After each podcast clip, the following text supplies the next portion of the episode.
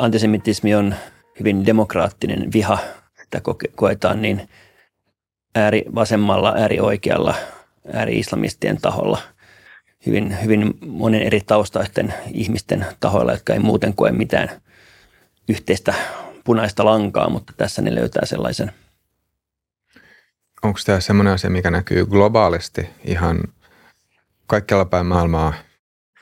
Tota, enemmän niin kuin demokratioissa johtuen siitä, että totalitaarisissa valtioissa on ehkä vähän hankalampaa vihata sellaista tahoa, joka ei just sillä hetkellä ole sen valtion dikta- diktatuurin niin hyväksymiä vihan kohteita, että se on ehkä enemmän sellaista johdettua vihaa, kun taas demokratioissa länsimaissa se on enemmän tällaista niin kuin ihmisistä itsestään lähtöisin tai miten he nyt sitten sattuvat kuluttamaan sosiaalista mediaa tai mediaa ylipäätänsä, niin siitä se kumpuaa sitten se heidän henkilökohtainen vihan kohteensa.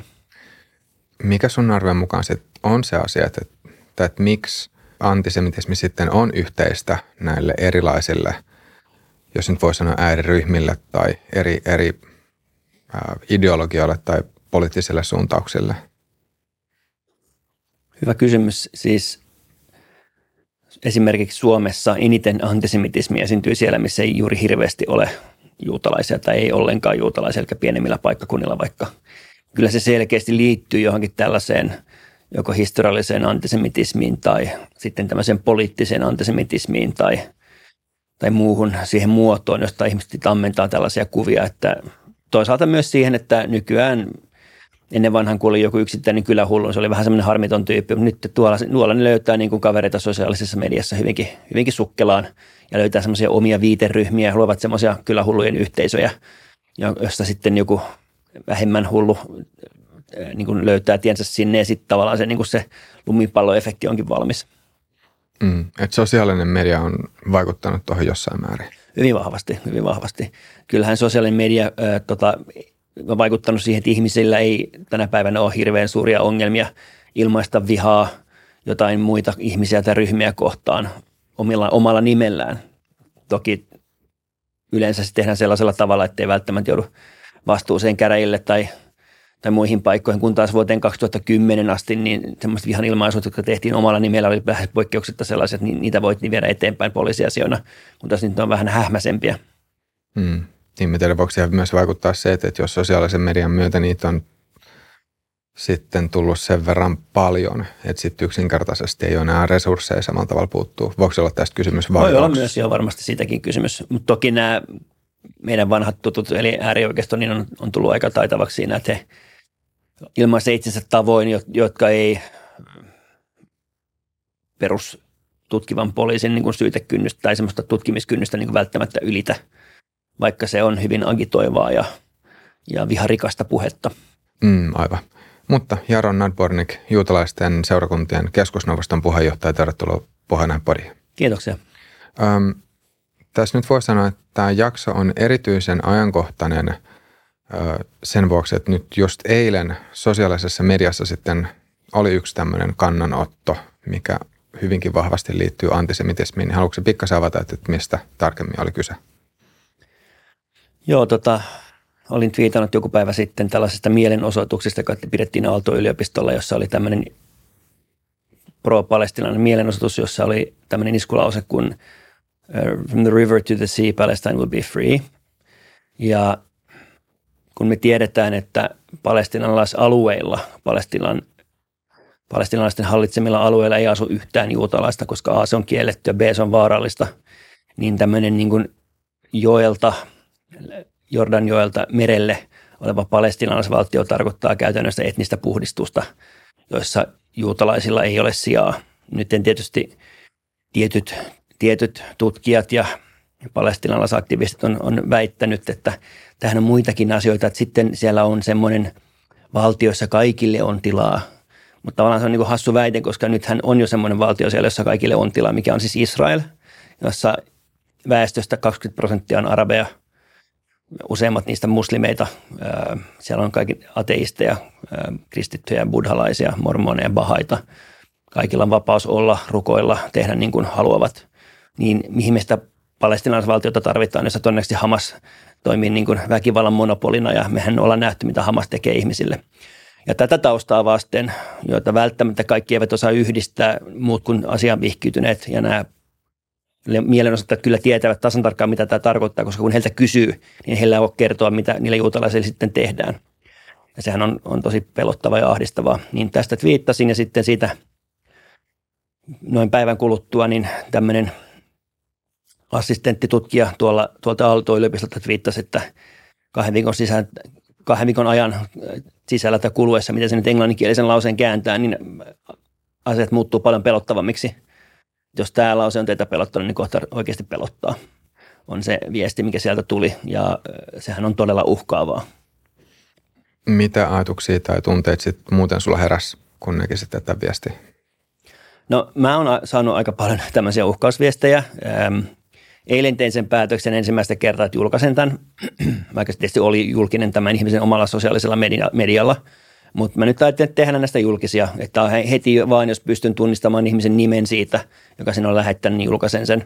Ja vaan sen takia, että mitä näitä nyt turhaan piilottelemaan. Yksi syy, minkä takia mä en ole tällaista aikaisemmin tehnyt, on se, että pieni pelko on, että nämä ihmiset niin agitoituu vielä enemmän ja saa, saa sinusta, tai siis tällä kertaa minusta tämmöisen niin kuin vastustajan omaan päähänsä, ja sehän voi olla niin kuin fyysisesti harmillista itselleni, jonka takia en ole näitä aikaisemmin julkaissut.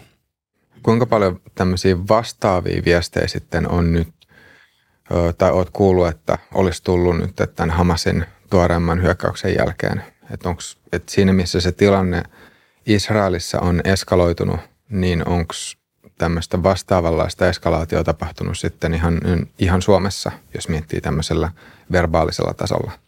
No kyllähän noissa ensimmäisissä palestinalaisyhdistysten järjestämissä mielenosoituksissa nimettiin nimeltä Suomen juutalaisia ja yhdestä kerrottiin, että tämmöisiä valheita, kun tähän olisi ollut 60- ja 70-luvulla tappamassa palestinalaisia, mikä siis ei pidä paikkaansa, mutta on valtavan agitoivaa, että sen voi varmaan kuka tahansa ymmärtää. Ja ongelmahan on se, että nämä palestinalaismieliset mielenosoitukset, niiden niin kuin luonne ei ole rauhallinen. Ne on, niiden luonne on olla hirveän agitoivia saada ihmiset kuohuksiin. Kun taas jos katsot näitä Israelin puolesta olevia mielenosoituksia, ne on semmoisia niin kumbajaa-festivaaleja, että niin kuin porukka halailee ja laulaa ja se on semmoista niin kuin oikeasti todella rauhallista ja rauhanomaista. Ja sen takia mä en niistä mitenkään huolissani ole, että siellä kenelläkään olisi mitään vaaraa tai ongelmaa olla, olla niissä mukana, vaikka olisi eri mieltäkin. Mutta näissä palestinaismielisissä mielenosoituksissa, niin esimerkiksi nehän vaikuttaa myös me, meidän kokemaan turvan tunteeseen. Eli eduskunnan rappusilla oli muutama viikko takaperin mielenosoitus olin puolesta, joiden heitettiin kiviä.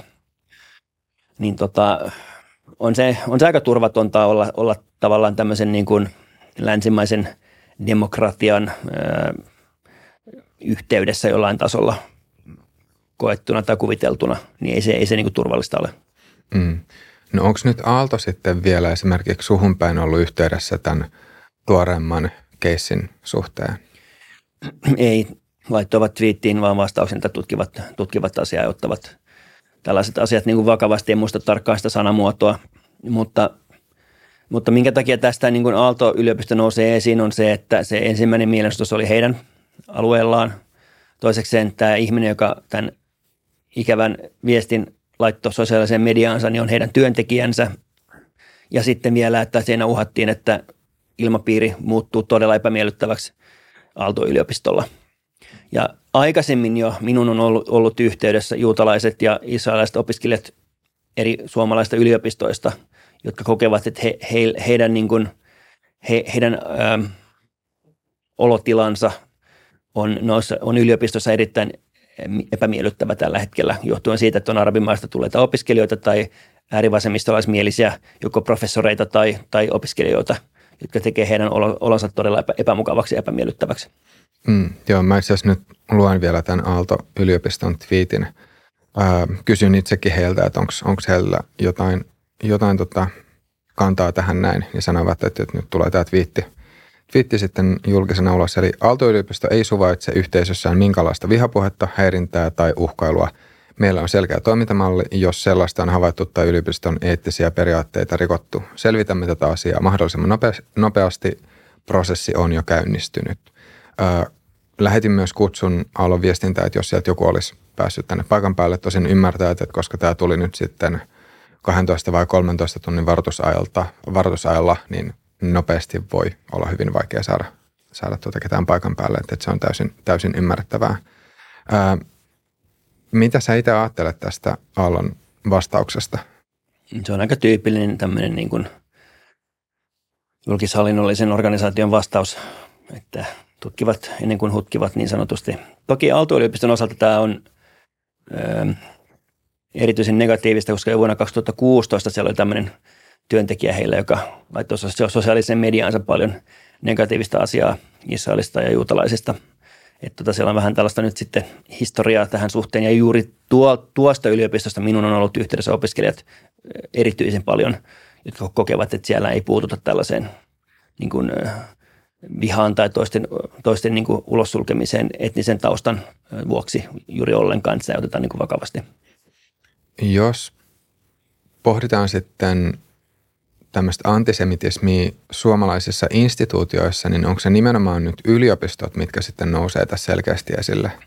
Kyllä, äh, kyllä se niin kuin sel- selvästi on tällaisesta niin kuin yliopistomaailmasta, kun tutkitaan niin kuin lähi politiikkaa tai muuta, niin on omaksuttu hyvin vahvasti tämmöinen äh, vasemmistolainen palestinalaisnarratiivi – joissa äh, kuvataan Israel niin miehittäjänä, miehittäjänä ja kolonialistina, kun taas totuus on täysin päinvastainen. Että ensinnäkin ja sitten se, että siellä puhutaan usein siitä, että Israel niin on perustettu holokaustin johdosta, kun taas ensimmäiset niin kuin modernin Israelin ajan juutalaiskaupungit perustettiin jo 1800-luvun puolessa välissä suurin piirtein.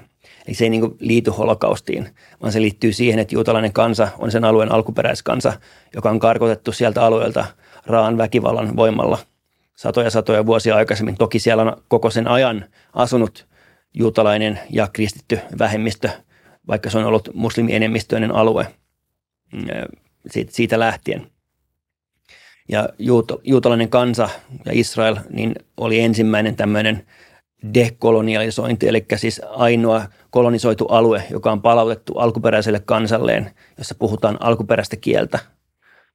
Ja se on alkuperäisellä nimellään vieläkin sen valtio. Niin mä en ymmärrä ollenkaan puheita tämmöistä kolonialismista, se on ihan höpöä. Mm, niin tässä varmaan tulee just se, että, että kuinka pitkälle sen – että mistä pisteestä sitä historiaa sitten lähtee tarkastelemaan ja mikä on, mikä on kunkin ryhmän tai kenenkin mielestä sitten semmoinen oikeudenmukainen ö, referenssipiste, että mi, mihin se Joo, pitäisi se on suhteuttaa. totta, mä ymmärrän sen tietysti, mutta tosiasia on se, että Israelin valtio on olemassa, juutalaiset asuu sillä alueella ja ne, jotka ei hyväksy sitä, niin mun mielestä heille ei enää ole puheoikeutta, koska siellä se asia ja se valtio on todellisuutta. Eli jos sä sanot jotain muuta, niin hyvin, hyvin, hyvin nopeasti ollaan sillä alueella, että lähdetään sille kansanmurhalinjalle, jota Hamas edes, jonka puolesta Hamas puhuu ja jota ne on toteuttanut käytännössä. He on sanonut, että he tulevat jatkamaan vastaavanlaisia pogromeita jatkossa jatkuvasti, kunnes juutalaisista päästään – Eli se ei ole mikään vastarintaliike, se ei ole mikään rauhanliike. Se on ihan sama kuin ISIS. Ja nyt jotkut tutkijat on julkaissut aineistoa siitä, että on siinä vähän niin kuin jotain teologisia ja muita eroavaisuuksia, mutta hei, ihan oikeasti, lähdetäänkö me nyt katselemaan sitä, että missä asennossa se, se niin kuin telotusveitsi on, että onko se Hamas vai ISIS, kun lopputulos on kuitenkin ihan sama, että siviileitä teurastetaan. Ja jopa kun mä oon nähnyt näitä, näitä Instagramissa näitä haastatteluvideoita, missä näitä Hamas, että Hamas-taistelijoita, niitä kuulustellaan, niin on kysytty sitten näytetty niin kuin ISISin tekemiä niin kuin veritekoja, ja ne, ne on sanonut siinä, että nämä on ihan lällyjä, mehän tehdään paljon pahempia. Että tota, et he, niin kuin heillä on jopa semmoinen aspiraatio, että he haluavat olla pahempi kuin ISIS ja haluavat luoda tämmöistä kalifaattia. Niin se, että se nähdään tämmöisenä niin vapautusliikkeenä on itsensä huijaamista ihan totaalisesti. Ja Israel on Hamasille ihan vaan välipala ennen aamiaista. Ja he aikovat rakentaa maailmanlaajuisen kalifaatin. Se on näiden Hamas-taistelijoiden julkipuhuttu tavoite. Ja välitavoite on päästä eroon Israelista, palestiinalaisalueista ja muista ja luoda sellainen islamilainen valtio sille alueelle, jossa vähemmistöille ei ole mitään sijaa. Mitä se veikkaa, että nyt jos ajattelee tätä tuoreinta iskua, seitsemännen päivän iskua, niin tiesikö Hamas kuitenkin, että Israel tulee vastaamaan siihen semmoisella voimalla kuin miten se on nyt? Tähän mennessä vastannut?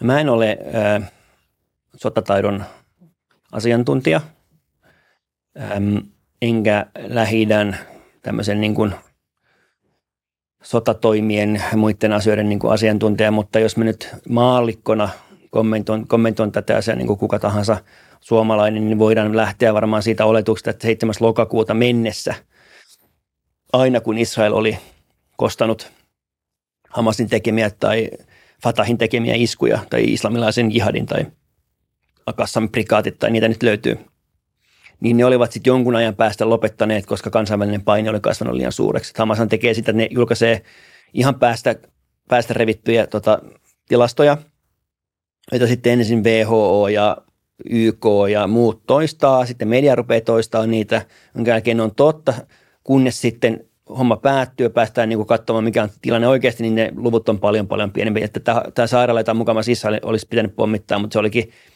eh, Hamasin tai islamilaisen jihadin oma raketti, joka tippui siihen, niin ensin sanottiin 500 uhrista, puhuttiin tuhannesta uhrista, ja nyt itse asiassa onkin ollut kymmenen uhria. Toki siinä on kymmenen uhria liikaa, en, en sitä sano, se on ihan, ihan selvä juttu. Mutta kyllä tämä niin disinformaatio, sen ainoa tarkoitus on saada Israel lopettamaan nämä sotatoimet, jotta – vuoden päästä, kahden vuoden päästä, kolmen vuoden päästä voidaan olla samassa pisteessä, taas päästään tappamaan israelilaisia siviileitä. Niin kyllähän se nyt Israelille aukes, kun se tämä niin kuin isku oli niin menestyksekäs, niin se ehkä jopa heidät itsensä yllätti nämä, nämä Hamasin taistelijat. Nehän pääsi teurastamaan niin kuin sivilejä ihan vapaasti monta tuntia, jossain tapauksessa jopa kaksi päivää. Niin se itse iskusta tuli niin valtavan verinen, että se muutti tilannekuvaa Israelissa – se muutti tilannekuvaa poliittisessa keskiössä, poliittisessa, poliittisessa oikeistossa, poliittisessa vasemmistossa jopa, siis keskiön vasemmistossa, keskiön oikeistossa, siihen, että ymmärrettiin, että, että Herran Jumala, että Israelillahan ei ole ketään, kenen kanssa neuvotella. Että jos ei ne tee asialle jotain, niin kohta siellä kuolee lisää siviilejä. Ja sitten kun siellä siviilit on tapettu, niin ne, ne rupeaa siirtyä meidän siviileihin. Niin tämä ymmärrys, että tämä ketju on muuttanut erityisesti Euroopan unionissa, kaikissa muissa maissa, paitsi Irlannissa, on muuttanut sitä poliittista diskurssia. Ihan ihan valtavasti. On tullut suorastaan tämmöinen niin paradigman muutos. Että enää ei tarvitse hirveästi selitellä sitä, kun sanoo, että ei siellä ole mikään vastarintaliike, vaan siellä on murhanhimoisia tappajia, piste jotka mieluummin tappaa siviileitä kuin sotilaita.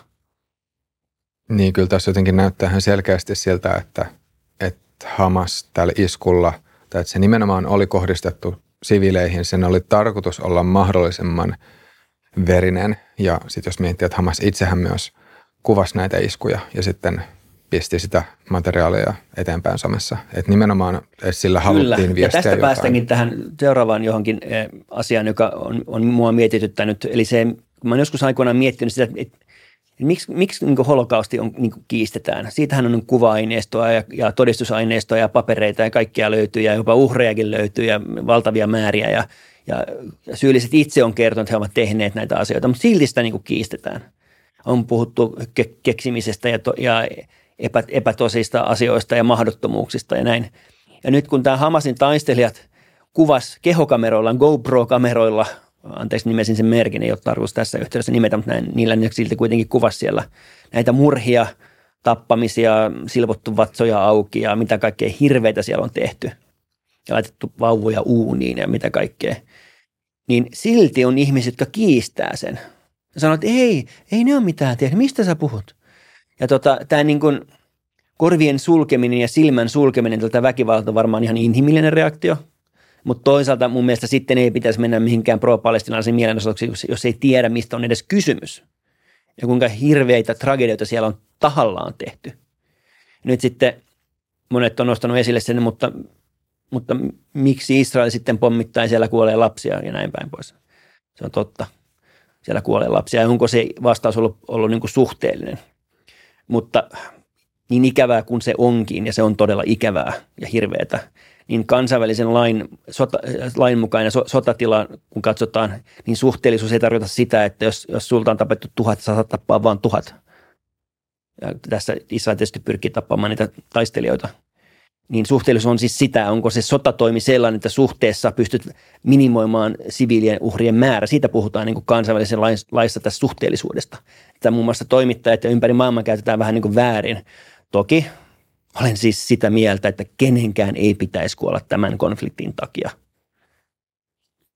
Mutta toisaalta myös ymmärrän sen, että se on tosi vaikea tilanne, että kun ne niin kuin raahaa niitä siviilejä, jopa on ampunut pois läht, pakenevia siviileitä, mitä Hamas on tehnyt, niin menee vähän hankalaksi se sotiminen, jos ei, jos ei, tota, jos ei mihinkään pysty iskemään. Niin toi, kyllä siellä on rakennettu ihan tahallaan semmoinen infrastruktuuri, joka maksimoi siviiliuhrit.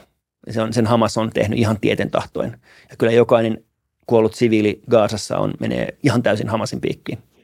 Niin, tässä on just se tilanne, että, sitten Hamas pystyy hyödyntämään kuolleita palestiinalaisia tai kuolleita gaasalaisia sitten omassa propagandassaan. Pystyy ja, ja aikoo ja tekee. Sehän on nyt modus operandi ja hän on ilmoittanut, että no jos yksi tämä Hamasin yksi johtaja ilmoitti haastattelussa tästä taanoin, että jos Kambodjassa kuoli 6 miljoonaa ja siellä täällä kuolin X miljoonaa ja mitä kaikki vastarintaliikkeet hän nyt nimeskään, niin hän sanoi, että sittenhän te voitte ihan hyvin kuolla kanssa, että tämä on ihan pikkujuttu, hinta maksaa teidän vapaudesta. Ja nehän niin kuin on rakentanut sen liikkeen, liikkeen sillä lailla, että he maksimoi siviiliuhrit vastapuolella ja siviiliuhrit omalla puolella. Ja se tietysti hyödyttää he, se heidän johtoaan hyvinkin vahvasti. Siellä on miljonäärejä ja miljardöörejä ja mitä kaikkea siellä on, jotka ka- kaapii itselleen avustusrahoja. Et todella, todella synkästä, hyvin synkästä liikkeestä puhutaan. Ja toisaalta voidaan miettiä tätä niin kuin länsimaista katsontokantaa, että kun Mosulissa kurdit taisteli ISISiä vastaan ja siellä oli siviilejä jaloissa, niin ketään ei kiinnostanut. Kukaan ei protestoinut, kukaan ei valittanut. Ja jopa kun Sudanista tapetaan, muslimit tappaa muslimeita, niin ketään ei kiinnosta, kukaan ei protestoi, kukaan ei kävele kadulla. Eli tänä päivänäkään kävele kukaan kadulla. Mutta heti kun siellä on Israel, niin tämä niin kaksinaismoralismin keihäänkärki nousee pystyyn ja lähdetään kadulle protestoimaan ja mä pidän sitä niin kuin tosi hämmentävänä. Ja nyt sitten nostetaan esille tätä whataboutismia, että niin ja yritätte vaan puhua muista konflikteista, yritätte niin kuin hiljentää tämän niin kuin Israelin ja palestinaisten välisen konfliktin. Ei. Mutta pitää ymmärtää se, että kun jotain tiettyä valtiota katsotaan aivan eri mittatikulla kuin muita valtioita, niin kyllä silloin voidaan puhua antisemitismistä. Niin tuo on yksi sellainen asia, mistä itse asiassa just eilen vai toissapäivänä tuli yhdessä jaksossa keskusteltu, että, että meneekö se niin, että Israel, Israelilta tietyssä mielessä odotetaan jotenkin korkeampia eettis, tai korkeampien eettisten standardien noudattamista. Että, että meneekö, meneekö jotenkin niin, että, että jos Israel lähtökohtaisesti sit nähdään tämmöisenä sivistyneenä valtiona, niin silloin jotenkin ajatellaan, että, että silloin – semmoiselta valtiolta jotenkin voisi tai pitääkin odottaa enemmän kuin esimerkiksi terroristiryhmiltä? Joo, toi on hyvä, hyvä kysymys ja usein puolin ja toisin verrataan tätä niin kuin Venäjän ja Ukrainan sotaa ja palestinalaiset näkee itseään vähän niin kuin ukrainalaisina ja kuin tietysti myös israelilaiset näkee itsensä vähän niin kuin ukrainalaisina, koska kaikki ymmärtää niitä ukrainalaisia, koska Venäjä on niin kuin yleisesti hyväksytty tämmöisen pahan akselin jäseneksi – ja tota, siinä suhteessa, niin kun katsotaan tätä niin kun Israel-Palestiina-kriisiä, niin on totta, että monet jotenkin vähän jopa ilkeämielisestikin odottaa Israelilta jotain negatiivista. Osittain siinä on varmaan tämmöinen niin kuin latentti tai aktiivinen antisemitismi takana – osittain siinä on se, niin kuin tavallaan niin kuin halutaan näyttää, että jos, jos mä olisin vaikka muslimi, joka asuisin vaikka Tunisiassa tai Libyassa tai Libanonissa, jotka on kaikki kohtuullisen epäonnistuneita valtioita, joissa johtoon ei voi luottaa, ei, ei talous ei kukoista, ihmisoikeudet on niin kuin puutteellisia, niin yhtäkkiä tulee heidän näkemyksensä mukaan Euroopasta porukkaa, jotka luo uuden valtion sinne, ja tokihan Israelin valtiosta – 45 prosenttia on Misrahi-juutalaiset, jotka on siis näitä lähi alueen juutalaisia, Marokko, Tunisia, Libya, Libanon, Irak, Iran, you name it, niitä riittää. Niin yhtäkkiä onkin semmoinen porukka, jotka saakin valtion toimimaan. Siellä onkin demokratia. Siellä onkin jopa arabit saa samat oikeudet kaikki muut. Lähdetään sille diskurssin linjalle ja sanotaan, että ei, että eihän arabeilla ole ja sehän on apartheid ja näin. Ja hassu juttu onkin se, että jopa niin kuin Helsingin yliopiston tutkijat on sanonut sitä ja Amnesty on sanonut, että Israelissa on apartheid-järjestelmä. Mutta mihin, se, mihin, mihin sitä apartheid-syytöstä kohdistetaan? Siihen, että kun Israel luokittelee näitä palestinansalueita ja, ja siellä kohtelee niin kuin ihmisiä sillä jotenkin niin kuin huonosti ja, ja on eri tason kortteja ja näin päin pois. Mutta eihän ne ole Israelin kansalaisia ollenkaan. Ja jos Israelin arabit, niillä on ö, tuomareita, lääkäreitä, ö, lentokoneen ohjaajia, armeijan sotilaita, ö, kansanedustajia, hallituksen jäseniä. Israelin edellinen hallitus oli myös siellä arabi, arabi, arabiministereitä. Niin mikä aparti se sellainen niin kuin on? Eihän no, se ole. Mä veikkaan, että tuossa nimenomaan se kritiikki, jos nyt itse miettii, että miten, miltä se vaikuttaa, niin usein kohdistuu nimenomaan siihen, että, että, että vaikka sitten Israelin kansalaisia ei kohdeltaisi samalla tavalla epäreilusti, niin sitten se ongelma nimenomaan juontaa juurensa siitä, että koska kaikki sitten ei ole kansalaisia ja kaikilla ei ole sitten samoja oikeuksia. Mä veikkaan, että tämä on semmoinen, tai voisi olla semmoinen selitys. Eikö se ole lähtökohta kaikessa, että jos mä menen Tel Avivin lentokentälle ja mulla ei ole Israelin passia, niin mun kestää he, hemmetin paljon kauemmin päästä läpi sit tarkastukset kuin Israelin kansalaisilla. Enkä mä nyt näe sitä mitenkään niin syrjintää, että mä koen, että mä oon mitenkään kakkosluokan ihminen siellä. Vaikka turvallisuussyistä – muuhun kohdistetaan ihan eri tason toimenpiteitä ja kyselyitä ja haastatteluita mennessä ja tullessa kuin mitä israelilaisiin kohdistetaan. En mä koe, että se on rasismia, hmm. vaan koska mä oon suomalainen. Et tota, kyllähän siinä on paljon tarkoitushakuisuutta. Kyllähän kaikki oikeasti niin kuin syvällä sydämessään ymmärtää, että syy siihen on turvallisuus. Me tiedetään, että se on turvallisuus syynä, koska ennen 93 vuotta 1993 ei ollut tämmöisiä toimenpiteitä juurikaan. Ei ollut muureja, ei ollut, ei ollut tämmöisiä niin kuin suljettuja alueita ollenkaan, läheskään samassa mittakaavassa. Mutta sitten kun Oslo-sopimukset tehtiin 1993 ja PLO vei toi ulkomailta kauhean kanssa terroristeja sinne länsirannalle ja Gaasaan ja alkoi nämä intifadat ja toinen intifada 2000-luvun alussa, niin israelilaisten tämä niin kuin käsitys turvallisuudesta heikkeni rajusti ja 2005, kun he vetäytyi Gaasasta – jolloin minä itse silloin asuin Israelissa vuoden verran, just juuri silloin, kun Gaasasta vetäytyivät, se oli hirveän vaikeaa koko israelilaiselle yhteiskunnalle, niin silloin lähti tämä niin kuin Israelin vasemmiston ja liberaali, liberaalisiiven alamäki, kun silloin tajuttiin, että ei, ei, ei hitsi, jos me annetaan noille niin kuin omaa valtio, niin hän ampuu meitä raketteilla ja tappaa meitä sieltä. Eihän tästä tule mitään. Ja sen takia tämä Israelin oikeisto on lähtenyt niin kovaan kasvuun koska se toivo kuoli 2005, kun Gaasasta piti tulla lähi Singaporesta. Minä olisin ainakin sellaisen luonnon, jos olisin itse gaasalainen. Mutta siitä tulikin tämmöinen kuoleman tehdas. Ja, ja niin kuin ne haluaa ylläpitää, ne tahallaan loi siitä sellaisen niin kuin pakolaisalueen, vaikka sen ei tarvitsisi olla ollenkaan sellainen. Mm, niin sitten yksi semmoinen, jos miettii tätä kansainvälistä kritiikkiä Israelia kohtaan, niin siihen taas liittyy just tämä Gaasan, Gaasan saarto, jos voisi sanoa näin. Että musta tuntuu, että joskin se on ihan mielenkiintoista, että, että minkä takia hyvin usein siinä sitten se syyttävä sormi osoittaa erityisesti Israelia, vaikka samanaikaisesti myös sitten Egypti pitää rajaa kiinni. Joo, se on, on hyvä kysymys ja tota, mä oon miettinyt sitä paljon – No ensinnäkin katsotaan, katsotaan vaikka valtion toimintaa, minkä tahansa valtion toimintaa. Niin eihän Suomi ää, nurkkaa vaikka mitään Venäjän alueita jollain muureilla tai muilla tai estä mitään kulkuja. Miksi? Koska se maksaa. Se on niin kuin, eihän se ole poliittisesti suosittu lähteä tekemään toimenpiteitä, jos ei mitään järkeä.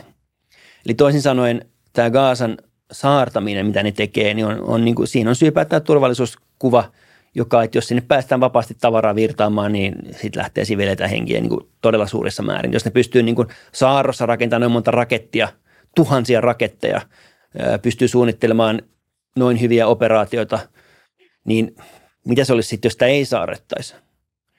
Ja tuota, tässä on taas tämä kaksinaismoralismi, eli siis joo, Egypti saa tehdä mitä huvittaa, koska se on muslimivaltio ja ihmiset ei odota siltä kauheasti ilmeisesti – ja mitä mä pidän, pidän tosi räikeänä, se on itse asiassa semmoista kulttuuriimperialismia, että muslimivaltiolta ei odoteta juuri suuria. Mun mielestä Egypti kykenee vaikka mihin, jos ne vaan haluaisi. Samalla lailla Gaasan alueen ihmiset kykenee vaikka mihin, jos ne vaan haluaisi. Mutta kun niillä on niin fiksaatio tästä sen alueen ainoasta juutalaisvaltiosta, että se ei saa olla olemassa. Siellä ei saa puhua hebreaa, siellä ei saa olla juutalaisia. Niin tota, se johtaa tällaiseen niin kuin todella omituiseen tilanteeseen. Esimerkiksi on puhuttu siitä, että Jerusalemin pitäisi olla niin kuin kaikkien kansojen semmoinen vapaa alue, jonne voisi kaikki kansat tulla ja mennä rukoilla vapaasti. Mutta hei haloo, se on sellainen. Siellä pystyy tällä hetkellä kaikki kansat rukoilemaan. Siellä on muslimeita, kristittyjä, juutalaisia, vaikka mormoneja, vaikka mitä, jotka saa rukoilla ihan vapaasti siellä. Niin tavallaan halutaan jotain sellaista, joka on jo. Mutta se taas johtuu, että ei ole käyty Israelissa. Jos et ole käynyt Israelissa, sä et tiedä, että ne Israelin arabit on ihan missä vaan. Sä voit käydä istua puiston penkillä ja syödä jäätelöä ja siellä joku arabi vetää maton esiin ja, ja rukoilee ja sitten joku juutalainen pistää viitan päälle ja rupeaa rukoilemaan tai koptikristit kävelee ohi matkalla omaan kirkkoonsa. Niin se, niin kuin se yhteiselo, mitä siellä on, niin ei Euroopassa ole missään. Koska kun sä vedät huntu päällä tai kipaa päällä tai, tai koptilakki päällä, niin ketään ei kiinnosta. Kukaan ei edes katso suhun päin. Koska on sellainen asia, johon ihmiset on niin tottuneita. Mm. Musta tuntuu, että tähän Israelin sisäiseen tilanteeseen voisi vielä pikkasen myöhemmin tässä parissa palata. Sen, sen kyllä voisi sanoa, että mitä esimerkiksi tähän Egyptin ja Gazan väliseen rajan tulee, niin yksi mitä on lukenut tai kuullut, että se syy, minkä takia Egypti, tai yksi syystä, minkä takia Egypti pitää sen kiinni, on se, että jos sitten taas ää, näitä Hamasin taistelijoita tulisi selkeästi enemmän Egyptin puolelle, niin silloin, jos Egyptistä sitten taas lähetettäisiin raketteja – Israeliin, niin silloin Israel tulisi vastaamaan niihin myös sotilaallisella voimalla. Ja sitten taas Egypti luonnollisestikaan ei halua, että Israel sitten iskisi egyptiläisiin kohteisiin, minkä Israel sitten itse kuitenkin katsoisi, katsoisi omaksi oikeudekseen, jos, jos niitä raketteja sitten Egyptin alueelta tulisi. Eli periaatteessa tässä on kysymys, kysymys sitten myös Egyptin omasta turvallisuudesta. Niin, ei halua luoda uutta Libanonia käytännössä. Mm. Mutta joo, voisi tosiaan nyt, nyt palata vielä tähän ihan jakson otsikkoon – ja antisemitismiin ö, suomalaisissa instituutioissa ja nyt nimenomaan sitten yliopistoissa, niin vielä vähän tarkemmin sitä, että, että minkälaisia, minkälaisia tota, kertomuksia sä nyt oot sitten kuullut näiltä opiske- Suomessa olevilta opiskelijoilta? No sitä, että kun juutalainen opiskelija, joka on joko tai israelilainen myös, tulee huoneeseen, niin sieltä lähtee öö, lähitätaustainen muslimi kävelee ulos. Tai jos on töissä, niin ei, ei suostu puhumaan tai ei, tai niin kuin sulkee ulkopuolelle tai teet se semmoista niin kuin, se on semmoista niin kuin, tavallaan hiljaista rasismia, mitä siellä tehdään. Ja siihen mä ymmärrän, siihen on varmaan vaikea puuttua.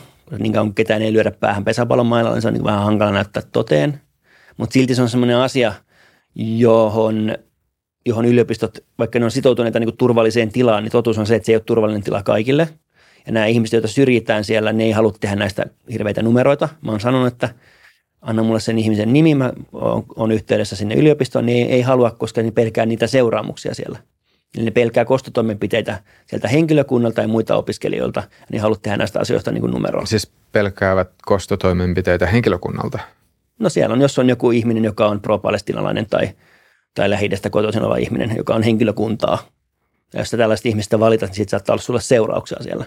Mitä, se, mitä ne sitten onkaan, niin en tiedä, koska en ole siellä itse paikalla, mutta mä olla vaikka niin kuin, en mä tiedä, epämiellyttäviä kohtaamisia käytävällä, sekin, sekin jo riittää, sitten ihmiset ei halua sellaisiin niin kuin joutua. Kyllä kukaan tahansa tietää omalta työpaikalta, haluaako, haluaako siellä niin kuin lähteä olemaan se hankala tyyppi.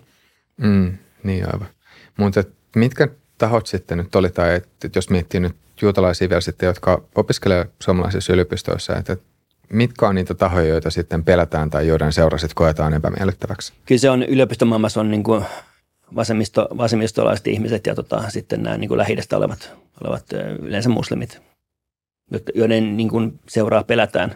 Toki siellä on varmasti sellaisia, jotka ei niin kuin syri ketään ja on just, jotka sattuu olemaan just näillä taustoilla. Että sen takia on vähän niin kuin hankala lähteä yleistämään tätä asiaa, mutta nämä, nämä ihmiset, jotka on on niin kuin kiusannut toisia siellä, niin on ollut just näitä, näiltä taustoilta.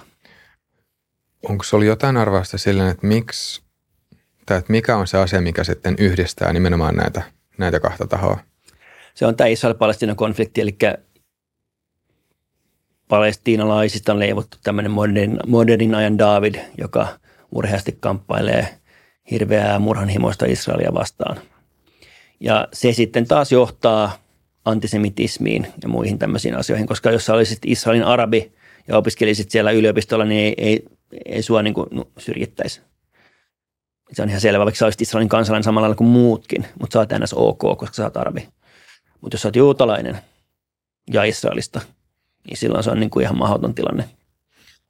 Niin kuinka paljon sä luulet, että antisemitismi ja Israel tai kriittisyys Israelia kohtaan sitten liittyy toisiinsa, koska voisi jotenkin ainakin tämmöisessä suomalaisessa kontekstissa ajatella, että on, on hyvin mahdollista kritisoida Israelin esimerkiksi tämmöistä siirtokuntapolitiikkaa. Voidaan siitä puhua vielä vähän myöhemmin, mutta, mutta kuitenkin, että on, on mahdollista kritisoida tiettyjä Israelin poliittisia toimia ilman, että ajattelisi, että Israelin valtiolla ei olisi oikeutta olla tai että, että juutalaisille pitäisi tehdä jotain. Totta kai, mutta ei, ei se silloin voi olla niin, että sä jotain sieltä kotoisin oleva opiskelija lähdet niin kuin vainoamaan. Hmm. Ei se niin voi ilmetä. Se voi ilmetä niin, että sä sananvapauden nimissä kirjoitat lehtiin ja sosiaalisen mediaan ja vaikka minne asiasta. Se on ihan ok. Mutta mut jos mä niin on eri mieltä Kiinan politiikasta, niin mä mene raivoamaan jollekin kiinalaiselle yliopiston käytävillä. Niin, että sun näkökulmasta se menee niin, että, sit se jotenkin kritiikki henkilöityy kuitenkin eri tavalla juutalaisille. Tai, tai sillä tavalla, että se, sitä ilmaistaan, ilmaistaan sitten vaikka Suomen juutalaisille semmoisella tavalla, mikä tuntuu täysin jotenkin ää, järjettömältä ottaen huomioon, että, että sitten kuitenkin vaikka ihmiset, jotka asuu Suomessa, niin ei, ei niillä ole sitten mitään vaikutusvaltaa siihen, että, että miten Israel toimii, vai ymmärsikö mä oikein? Joo, että joku tietty valtio vainoaa omien maidensa muslimikansalaisia, eikö niin? Vaikka nyt esimerkiksi voisi olla vaikka Kiina tai mitä nyt on, missä vainotaan, tai joku islamilainen valtio itsekin, joka vainoaa omia kansalaisiaan, niin tota, ei kukaan koskaan ole varmaan mennyt jollekin kiinalaiselle sanomaan, että hei, kuinka te voitte sallia tätä. Mutta silti juutalaisille sanotaan jatkuvasti tästä, vaikka oltaisiin mitä mieltä siitä niin kuin Israelin politiikasta. Se on vähän, mä oon joskus miettinyt, että voisiko sitä verrata siihen, että Espanjassa asuu suomalaisia aurinkorannikolla. Jos Suomen pääministeri päättää niin kuin romuttaa autonsa vasaralla, niin onko nämä suomalaiset niin kuin syyllisiä siitä, tai Sanna käskee poliisin niin kuin tyhjentää K-kaupan jostain syystä. Mä tiedän, mitä nyt järjettömiä, ihan nyt käsi, outoja päätöksiä nyt voisi olla, jos sä voisit olla eri mieltä. Niin on, tuleeko kenenkään mieleen mennä niin huutaa niille niin Espanjan aurinkorannikon suomalaisille? Ei varmaan, eikö niin? Mutta silti ihmisten mieleen tulee se, että jos yliopistolla on, on juutalaisia tai israelaisia opiskelijoita, niin niille voi olla vihainen, niitä voi nurkata, niitä seuraa voidaan vältellä tahallaan. Niille voidaan olla, olla niin kuin julmia mutta sitten näille muille, niin se ei niin tule kenenkään mieleen edes. Niin mä tiedän, että liittyykö se siihen, että juutalaiset sitten jotenkin nähtäisi semmoisena selkeänä kollektiivina, että voiko siinä olla joku tämmöinen tämmöinen asia. Ja erityisesti jos miettii sitten vähän pidemmän tämmöisen historiallisen, tai että jos sitä tarkastellaan sillään laajemmin historiallisessa mielessä, niin sitten, että juutalaiset jotenkin on mielletty semmoiseksi yhdeksi yksittäiseksi kollektiiviksi. Voiko siinä olla tämän tyyppisestä asiasta kyse? En usko, tai siis, koska eihän mikään kansa tai kansaryhmä ole mikään kollektiivi. Niitä esiintyy vain Star Trekissä, missä on ne borgit, jotka on kollektiivi, että eihän niitä ole missään muualla, koska ihmiset on aina yksilöitä – sitten voidaan lähteä yleistämään ja puhua niin yleistasolla, mutta toki silloin pitää siis aina mä, niin mainita. Mä, mä, mietin tavallaan sitä, että miten ihmiset, että vaikka siis, jo voi just sanoa, että itse esimerkiksi on aika semmoinen yksilökeskeinen maailmankuva verrattuna siihen, että itse, tai siis sille, että pyrkii suhtautumaan itse kaikkiin ihmisiin aina yksilönä. Totta kai siis musta tuntuu, että vaikka, kuin, vaikka se olisi kuinka tavoite, niin silti ihmisillä saattaa olla aina jonkinnäköisiä omia tämmöisiä psykologisia vinoumia tai, tai biaksia tai näin. Musta tuntuu, että se on kuitenkin hyvä, hyvä lähtökohta, mutta että silti jos, jos miettii vain, että miten, miten ihmismieli keskimäärin toimii, niin kuitenkin meillä on taipumus, taipumus jossain määrin luoda stereotypioita ja, ja sitten luokitella ihmisiä ryhmiin, varsinkin jos ne on, jos ne on tota, ihmisiä, jotka ei kuulu meidän omaan sisäryhmään. Niin voiko tämä olla joku semmoinen, että voiko täältä löytyä jotain semmoista selittävää tekijää?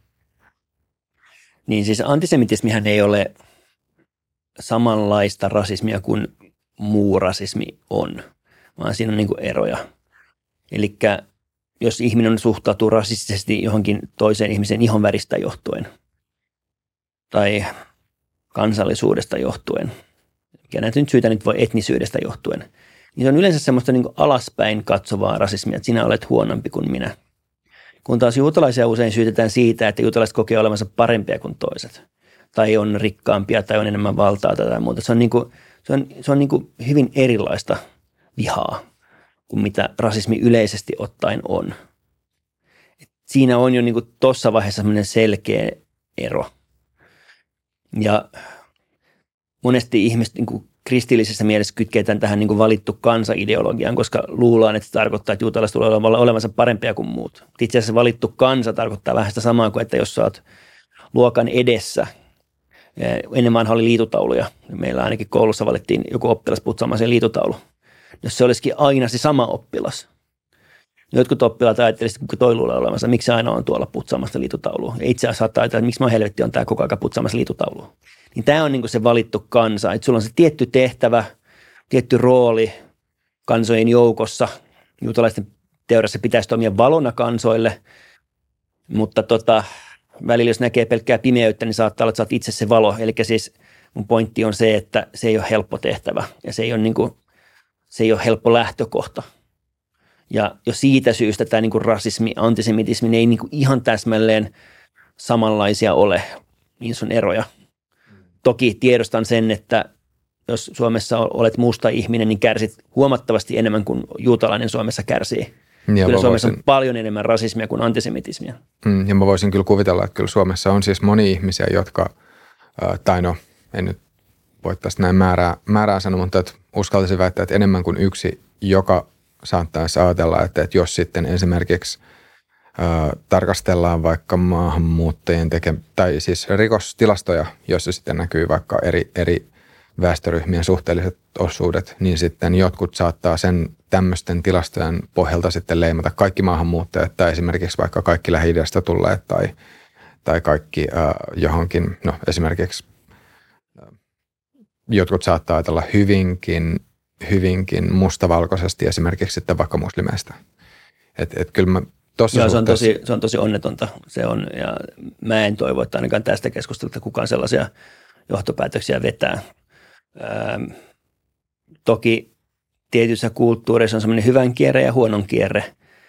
Aikoinaan tutustuin semmoiseen tunisialaiseen professoriin, joka valitti mulle sitä niin kuin negatiivisuuden kierrettä, mikä Tunisiassa on vallinnut.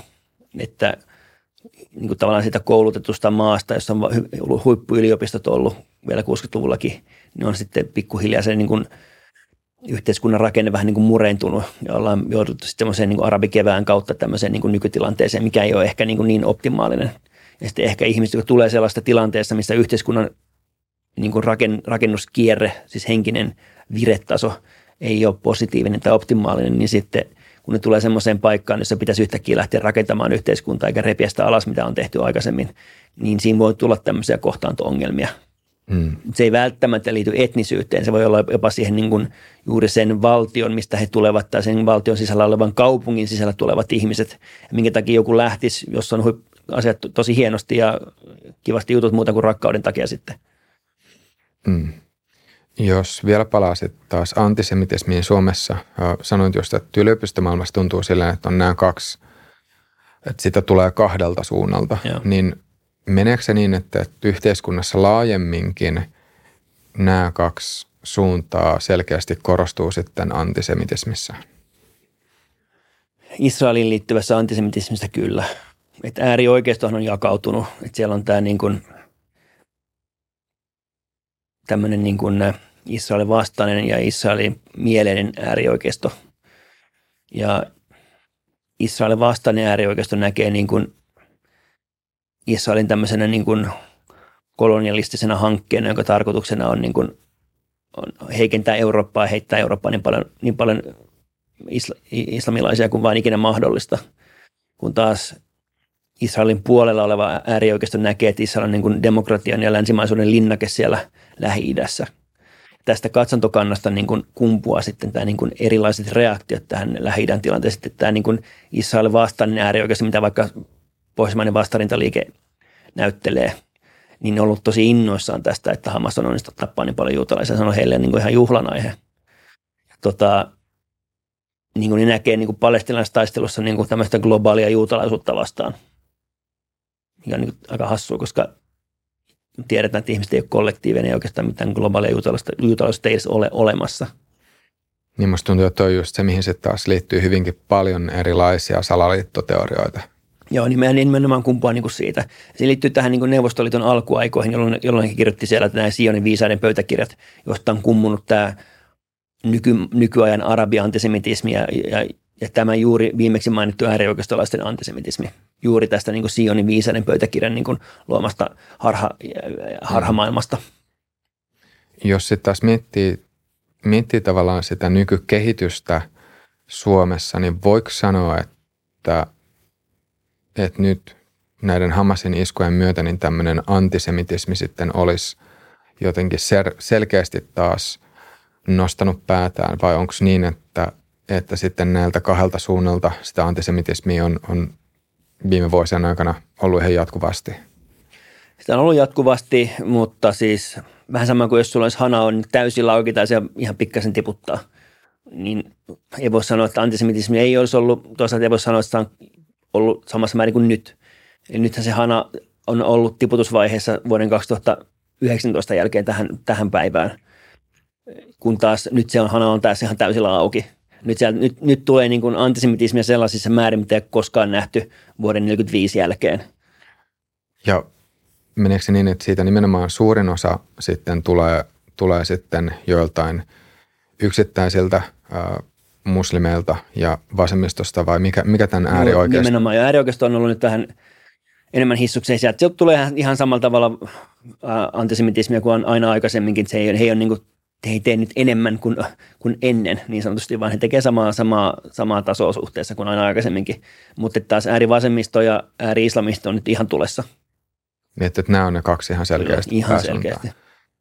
Mikä on tällä hetkellä Suomessa asuvien juutalaisten kokemus omasta turvallisuudesta? Että jos, jos ajattelee ihan tämmöistä arkipäiväistä elävää, elämää ja sitä, että missä voi liikkua, niin onko tämän suhteen sitten tapahtunut jotain muutosta? On. Kyllä sitä nyt kannattaa hyvin vahvasti miettiä, missä voi liikkua ja millä, millä lailla, millä tavalla pukeutua. Niin, että Davidin tähdet piiloon, jos, on, jos tilaa Uberilta tai Voltilta – jotain niin väärällä nimellä mieluusti, jos on hyvin tyypillisen juutalainen nimi. Tämmöisiä kaikki varotoimenpiteitä ihmiset niin tekee. Ei, kipa, ei pelkkää kipaa päässä, vaan hattu kipaan päälle ja tällaisia asioita. Sitten, sitten jos, me, jos, jos kipaa päässä me tietylle, tiettyyn kaupungin osiin, niin kannattaa miettiä, että onko se ihan järkevää just tällä hetkellä. Sitten tämän kriisin jälkeen asiat varmasti taas normalisoituu, mutta juuri nyt tällä hetkellä, kun ihmiset on niin vihaisia ja agitoituneita, niin parempi olla varovainen. Mm. Toi tietysti myös kuulostaa kyllä aika hurjalta, että, että, että, että Suomessa nykypäivänä tilanne olisi tuommoinen, että joutuisi oman etnisen taustansa vuoksi toimimaan tuolla tavalla. Se on tuollainen. Ei se olisi, vaan se on. Mm. Siis juutalaisten turvallisuuskuva on täysin erilainen kuin, kuin, niin kuin valtaväestön.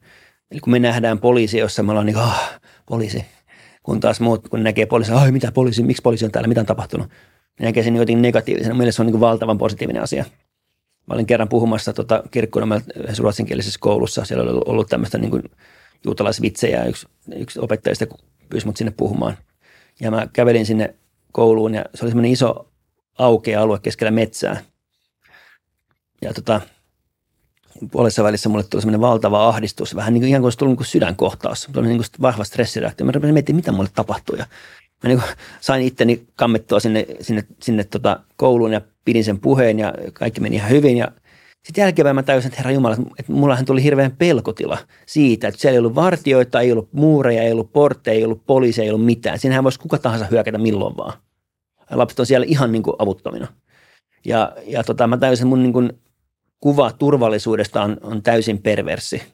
Johtuen siis siitä, että olen kasvanut juutalaisena Euroopassa 80-luvulta lähtien – onko tämä turvallisuuskuva täysin erilainen ja muodostuu täysin erilaisista lähtökohdista kuin, kuin valtaväestö Euroopassa ja muualla. Hmm. Onko tämä antisemitismin roihahtaminen nyt sitten ollut samanlainen ilmiö muissakin länsimaissa kuin Suomessa? Se on ollut jopa pahempi. Et tota, ja Berliinissä mu- ja Lontoossa ne mielenostukset on ollut tosi, tosi rajuja. Tuleeko se myös Euroopassa ja muissa länsimaissa nimenomaan samalta suunnalta sitten kanssa? Joo, näissä niin kuin tähän palestinalaisesta mielenosoitukseen niin on nimenomaan niin lähi lähtöisin olevia ihmisiä ja sitten tuosta vasemmistolla toimivia sympatisoijia, jotka tätä asiaa niin kuin, niin kuin, josta, jotka riehuvat tästä. Mm. Mutta että sä ajattelet, että tämä nyt olisi kuitenkin semmoinen jossain määrin, koska se on väliaikainen ilmiö, että sitten kun se Israelin operaatiokin jossain kohtaa rauhoittuu, niin sitten myös tämä, tämä antisemitismi rauhoittuisi sitten sen myötä. Aktiivinen antisemitismi rauhoittuu, hmm. mutta ei se niin alla ja piilossa oleva latentti antisemitismi tule mihinkään rauhoittumaan. Mitä sun nähdäksesi taas sille olisi jotenkin hyvä tehdä? Tai että mitä sä itse näet sen, että, että jos sitten on, on tämmöistä piilossa olevaa antisemitismiä, niin miten, miten... Niin siis nyt on hyvä ottaa huomioon se, että antisemitismin torjuminen ei ole tärkeää sen takia, että suojellaan juutalaisia – vaan antisemitismin torjuminen on tärkeää sen takia, että hyvin pieni demografisesti mitätön väestöryhmä saadaan pysymään suojassa. Ja se tarkoittaa siis, että silloin kaikilla on mahdollisuus tässä yhteiskunnassa olla turvassa. Eli antisemitismin ehkäisy ei ole tärkeää, että juutalaiset saadaan pysyä hengissä. Kyllä me pysytään hengissä teoriassa missä vaan. Mutta jos me halutaan niin kuin Suomea ylläpitää tämmöisenä demokraattisena yhteiskuntarauhaa vaalivana valtiona, niin silloin pitää aloittaa niistä ihan pienimmistä murusista – jotta saadaan se kakku rakennettua. Mitkä sun nähdäksesi olisi sitten tehokkaimpia keinoja antisemitismin ehkäisyyn tai torjumiseen? Tehokkaimpia keinoja on tota, vihalainsäädännön terä, terävöittäminen, ää, poliisille riittävien resurssien allokoiminen tutkintaan, viharikosten ehkäisyyn, ylipäätänsä rikoksiin. Niin, nythän niin ei ole. Ää, sitten ennen 7. Onks... lokakuuta mä en ole tätä sanonut, mutta nyt mä sanon, sanon on sitä mieltä, että kyllä niin kuin se ei toivottu maahanmuuton ehkäisy kokeiden, kysymysten, muiden lomassa, kun ihmiset muuttaa tänne, niin on, on todella tärkeää. Voisiko tuota jotenkin tarkentaa vielä? Ei, koska mä en ole viranomainen, enkä mä tiedä, miten poliittiset prosessit oikeasti tässä maassa toimii, niin mä en osaa sitä tarkentaa, mutta koen, että – jos me päästetään maahan asumaan ihmisiä, joiden mielestä jotkut väestöryhmät on semmoisia, että ne voitaisiin vaikka tuhota, niin sellaisia ei kannattaisi tänne silloin päästää, oli ne silloin mitä, mitä tahansa. Kyllä mun mielestä kaikkien asukkaiden Suomessa pitäisi ajatella, että toisella on oikeus olla ja toisella on oikeus elää. Toisella on oikeus ajatella, kunhan ne vahingoita ketään muuta ihmistä. Mm. Entä sitten toi vihalainsäädäntö? Tuo on semmoinen aihe, missä tässäkin podissa on aika Viharikoslainsäädäntö, joo. Niin, viharikoslainsäädäntö ja, ja ylipäänsä sitten taas erityisesti äh, tässä podissa on aikaisemmin keskusteltu myös sit taas tästä vihapuheesta, minkä terminä tällä hetkellä voi sanoa, että on ehkä pikkasen ongelmallinen sen takia, koska Suomen lainsäädäntö nykyisellään ei vielä tunne, tunne vihapuhetta varsinaisesti. Mutta mm. onko sulla onko sul sitten taas noihin liittyen jotain semmoisia ajatuksia vielä? Tähän on tavallaan vähän kaksiteräinen miekka. Että toisaalta, jos, jos niin kuin poliisilla on hirveän valtavat resurssit ja oikeudet ja, ja lainsäädäntö on hirveän niin kuin skarppia – niin toisaalta voidaan miettiä, että voidaanko sitä käyttää sitten niin kuin viattomia kansalaisia vastaan myös. Et, et se on tietysti tämmöisten niin kuin libertaarien niin kuin pelko enemmän keskusta oikeistolla, että mit, mitä sitten tapahtuu, jos liikaa tehdään rajoituksia ja liikaa ruvetaan niin kuin rajoittamaan ihmisten elämää. Mutta se, sen tasapainon löytäminen on varmaan helpompaa silloin, kun kaikki ihmiset on, on turvassa, kuin se, että osaa vainotaan. Mm, joo, musta tuntuu, että tämä siis vihapuhe – on semmoinen teema tai ylipäänsä tämä vihalain, viharikoksiin liittyvä lainsäädäntö, että mitä varmasti tullaan kyllä puheenaiheessakin vielä käsittelemään, käsittelee enemmän. Öm, ehkä vielä loppu, loppuun voisi sen kysyä näistä siirtokunnista taas sitten, että jos, jos sitten taas miettii siitä vinkkelistä, että ähm, vaikka siis mun käsittääkseni ne on, siis voi sanoa, että ne on moneltakin osin kiistanalaisia tai siis sillä tavalla, että ei, että vaikka, vaikka kansainvälinen oikeus mun ymmärtääkseni on, on tai kansainvälisesti on arvioitu, että, näiden siirtokuntien perustaminen ja laajentaminen on, on, on laitonta tai kansainvälisen oikeuden vastaista, niin, niin tota, että sit, sit tietysti, tietyssä mielessä voi nähdä samanaikaisesti, että jos kysymys on siitä, että, että kenellä se oikeus siihen maa-alueeseen lähtökohtaisesti pitäisi olla ja sitten ne kiista siitä on vuosisatoja tai jopa vuosituhansia vanha, niin sitten se, sit se voi olla haastava tilanne. Mutta jos, jos kuitenkin miettii sillään nykypäivänä tai nykyaikana ää, niillä alueella elävien palestiinalaisten näkökulmasta, niin, niin toisaalta onko se ymmärrettävää sun nähdäksesi myös, että, että jos sitten on perheitä, joita esimerkiksi ajetaan omista kodeistaan pois, hmm. niin että se myös sitten herättää aika vahvaa vihaa ja katkeruutta Israelia kohtaan? Joo, tota, nyt pitää niin erottaa, erottaa tota Palestiinan alueiden arabit ja Israelin alueiden arabit niin käsitteenä niin toisista ihmisiä menee niin reippaasti sekaisin. Twitterissäkin joku haastoi ja laittoi sit kuvan tämmöiseltä niin kuin palestinalaisalueelta, että katso Israelin arabeja sorretaan, mutta ei no joo, Israelin arabeja ei niin kuin ensinnäkään. Tota, siellä on tiettyjä omistus, omistusasioita äh, takana noissa just niin kuin Jerusalemin alueen asioissa, mutta jos katsotaan niin kuin siirtokuntia kokonaisuutena, niin kuin sitä koko sitä ajatusta, niin minkä takia siirtokunta tematiikka on niin vahvasti osa sitä niin kuin Israelin alueen kehitystä on se, että kun Lähi-idässä, niin sulla on oikeus tiettyyn alueeseen, jos sulla on siellä niin asutusta. Jos ei sulla ole asutusta, sulla ei oikeutta sinne piste. Näin se niin kuin käytännössä toimii. Eli jonka takia tietysti se valtio pyrkii niin kuin maksimoimaan tulevaisuuden niin kuin neuvotteluasetelmiaan versus minimoimaan niitä. Toimii niin kuin kuka tahansa niin kuin järkevä toimistolaisessa kiistatilanteessa. Nyt sitten, jos katsotaan vuoden 67, niin tämä on mulle vähän hämärä tämä asia, koska tavallaanhan niin kuin Jordanen pitäisi olla jotain sanomista, koska Jordan, Jordaniahan menetti sen niin kuin alueen. Toisaalta voidaan katsoa sitten sitä, että onko palestinaisten itsenäistymisvaatimukset, onko ne rasistisia, koska ne ei halunnut itsenäisiksi ennen 67, kun se alue kuului, kuului juutalaisille. Nyt ne haluaa itsenäisiksi, kun siellä on juutalaisia. Miksi ne haluaa itsenäisiksi? Ei ne aikaisemmin halunnut itsenäisiksi. Niin tavallaan tämä asioita voidaan käyttää niin kuin moneen moneen eri suuntaan. Ja minä en ole siellä päättämässä, minä en tiedä niin kuin – mikä olisi optimaalinen ratkaisu. Itse toivon vain, että ihmiset pystyisivät elämään rauhassa. Jos Suomessa vuoden 1918 jälkeen oli verinen sisällissota, veli vastaan veliä ja, ja kollega vastaan kollegaa, on onnistuttu luomaan valtioissa ihmiset tulee niin kuin hyvin toimeen ja on tämmöinen vauras yhteiskunta, vaikka ei ole muuta kuin puuta ja, puuta ja vettä niin kuin, niin kuin ikään kuin vietävänä lähtökohtaisesti.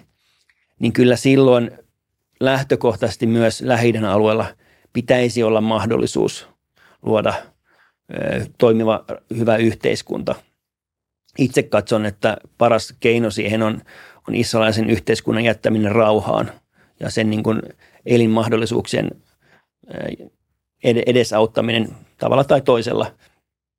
Palestinalaisalueiden, niin mä näkisin, että se on enemmän niin kuin muiden arabivaltioiden niin kuin harteilla auttaa sitä, sitä jonkun, jonkun, joku vuosi tulevaa kansakuntaa ja valtiota niin kuin olemaan olemassa – mutta se ei tule koskaan olemaan olemassa, jos ei se ole demilitarisoitu alue. Se on nyt 7. lokakuuta jälkeen täysin selvää. Mm. Niin sitten jos miettii vielä yksittäisiä palestiinalaisia, nyt erityisesti sit yksittäisiä vaikka gaasalaisia, tämä on yksi, tai siis puhuttiin tästä myös Leivin kanssa kahdestaan aikaisemmin, että, että jos, jos ajattelee, että on vaikka joku, joku semmoinen henkilö, jonka sukulaiset on aikanaan häädetty omasta kodistaan ja jonka sitten – sen lisäksi omassa lähipiirissä on useita ihmisiä, jotka on kuollut sitten joko Israelin luoteihin tai, tai israelilaisten sotilaiden luoteihin tai sitten Israelin pommeihin.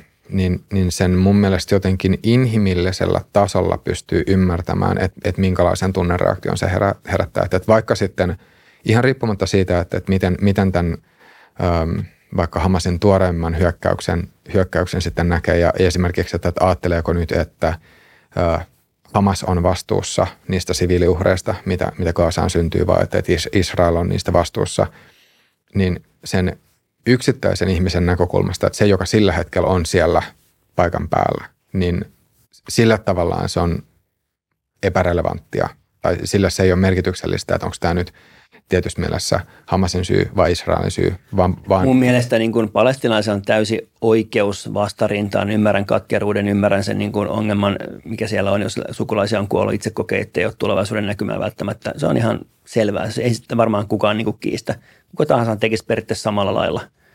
Mutta ei silloin mennä ampumaan mummoja bussipysäkillä.